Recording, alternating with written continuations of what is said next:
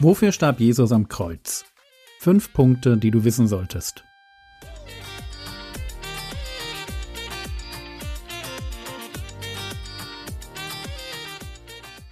Theologie, die dich im Glauben wachsen lässt, nachfolge praktisch dein geistlicher Impuls für den Tag.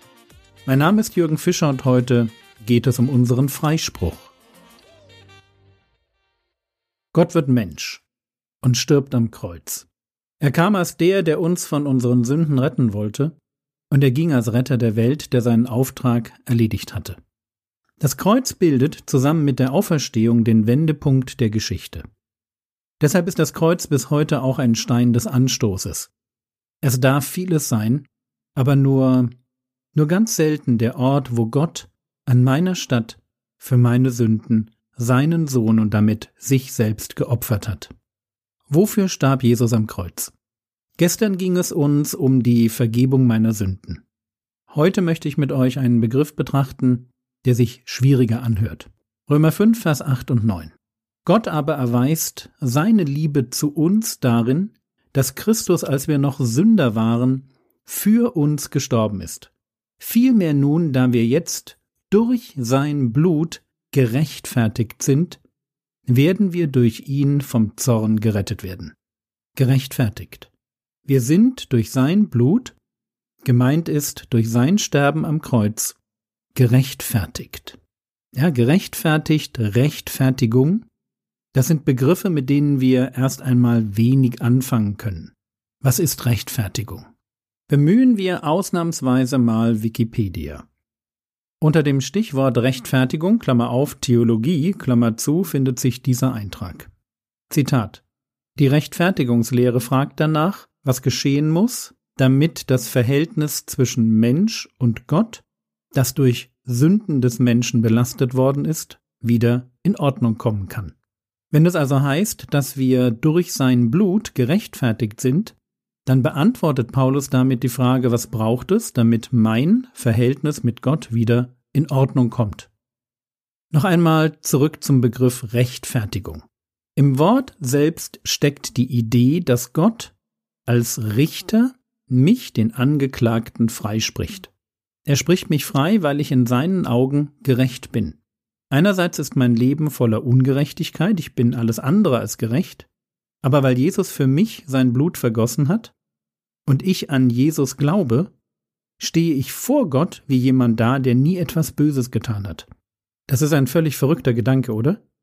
Wenn wir uns im Alltag rechtfertigen, dann erklären wir, warum uns ein Vorwurf nicht trifft. Beispiel. Jürgen ist ein Trinker.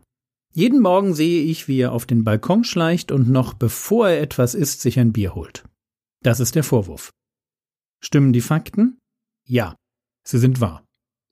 Aus gesundheitlichen Gründen esse ich meist erst mittags etwas und weil ich am Vormittag aber viel am Podcast arbeite und Bibelstudium mache, merke ich spätestens so gegen 10 Uhr, dass meine Konzentration nachlässt und ich etwas Zucker brauche. Also schleiche ich auf meinen Balkon und hole mir entweder eine Flasche Club Mate oder ein Klausthaler Extraherb, ein alkoholfreies Bier. Also stimmen die Fakten? Ja. Stimmt der Vorwurf? Nein denn man kann kaum jemanden, der morgens ein alkoholfreies Bier trinkt, als Trinker bezeichnen. Der Begriff Trinker bezeichnet jemanden, der suchtkrank ist, also ein starkes Verlangen nach Alkohol, Kontrollverlust, immer mehr trinken müssen, die Unfähigkeit auf Alkohol zu verzichten, Entzugserscheinungen, sozialer Rückzug, das sind die typischen Kennzeichen eines Trinkers. Und diese Kennzeichen finden sich bei mir überhaupt nicht. Ich habe mich gerechtfertigt. Ich habe den Vorwurf mit dem Hinweis auf die Art des Bieres, alkoholfrei, und das Fehlen der typischen Kennzeichen von Sucht entkräftet. Und genau das tut Gott. Der Vorwurf lautet, Jürgen ist ein Sünder. Und der Vorwurf stimmt. Ich gehöre für meine Sünde verurteilt. Aber Gott findet einen Weg, wie er mich trotzdem rechtfertigt. Dieser Weg hat mit Gnade zu tun, Gott muss mich nicht rechtfertigen, aber er will es, weil er meine Not sieht dieser Weg hat mit Glauben zu tun. Ich kann mir Rechtfertigung nicht erarbeiten oder erkaufen. Ich muss sie im Glauben annehmen.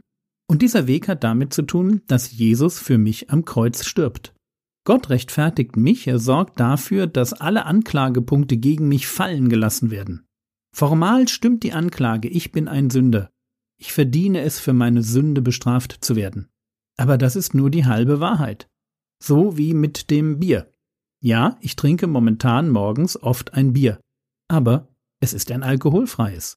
Und ja, ich bin ein Sünder. Aber einer, der sein ganzes Vertrauen in diesem Leben auf Jesus gesetzt hat. Und dieser Glaube macht den Unterschied.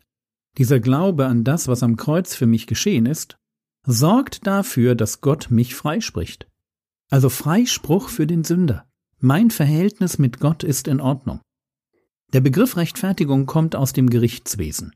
Eine Anklage vor Gericht bildet also den Hintergrund, um diesen Begriff richtig zu verstehen. Lasst uns deshalb diese Episode mit etwas Fiktion beenden. Ein Blick in einen Gerichtssaal.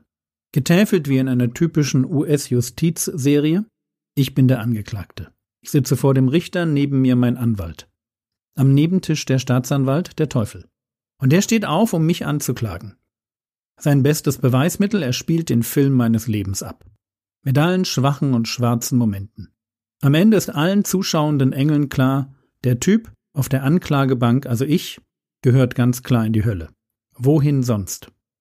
Geschaffen nach Gottes Bild, um Gott zu verherrlichen, war mein Leben mit Blick auf seine Bestimmung, trotz mancher hellerer Momente, ein einziges Fiasko.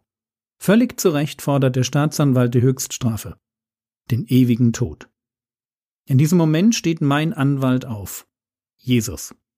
Und er stellt einfach nur fest, dass hier ein Missverständnis vorliegt. Ich sei zwar der Angeklagte und der Film hätte auch mein Leben gezeigt, aber die Dinge, die in dem Film geschehen seien, die wären alle geklärt. Auf höchster Ebene hätte ich, der Angeklagte, alles in Ordnung gebracht. Und er, mein Verteidiger, wüsste das ganz genau, weil er nämlich selbst für alle meine Fehler aufgekommen sei. Die Anklage des Teufels ist deshalb zwar nicht falsch, die Dinge seien so geschehen wie gezeigt, aber sie seien außergerichtlich geklärt. Und deshalb müsse ich, der Angeklagte, als gerechtfertigt betrachtet werden. Gegen mich liegt nichts vor. Das ist die Stellung eines Christen in Christus. Am Kreuz wird unser Verhältnis zu Gott umfassend wiederhergestellt. Und wo vorher nur Ungerechtigkeit war, bekomme ich, Zitat, die Gerechtigkeit aus Gott aufgrund des Glaubens. So Paulus in Philippa 3, Vers 9. Gott, der gerecht ist, spricht mich den Ungerechten frei, weil ich an seinen Sohn glaube und daran, dass Jesus am Kreuz für mich gestorben ist.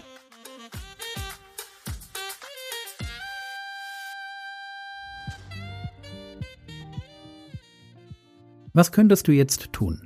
Du könntest heute feiern. Kauf dir eine Süßigkeit, die du besonders magst. In meinem Fall wäre das Schokoladeneis oder Dominosteine. Setz dich hin, genieße deine Lieblingssüßigkeit und feiere in deinem Herzen die Tatsache, dass du gerechtfertigt bist, aus Gnade, durch den Glauben an das Kreuz. Das war's für heute. Wenn du Lust auf Galaterbrief hast, morgen Abend 9. Dezember 2020, 19.15 Uhr findest du auf meinem YouTube-Kanal eine Online-Bibelstunde. Der Herr segne dich, erfahre seine Gnade und lebe in seinem Frieden. Amen.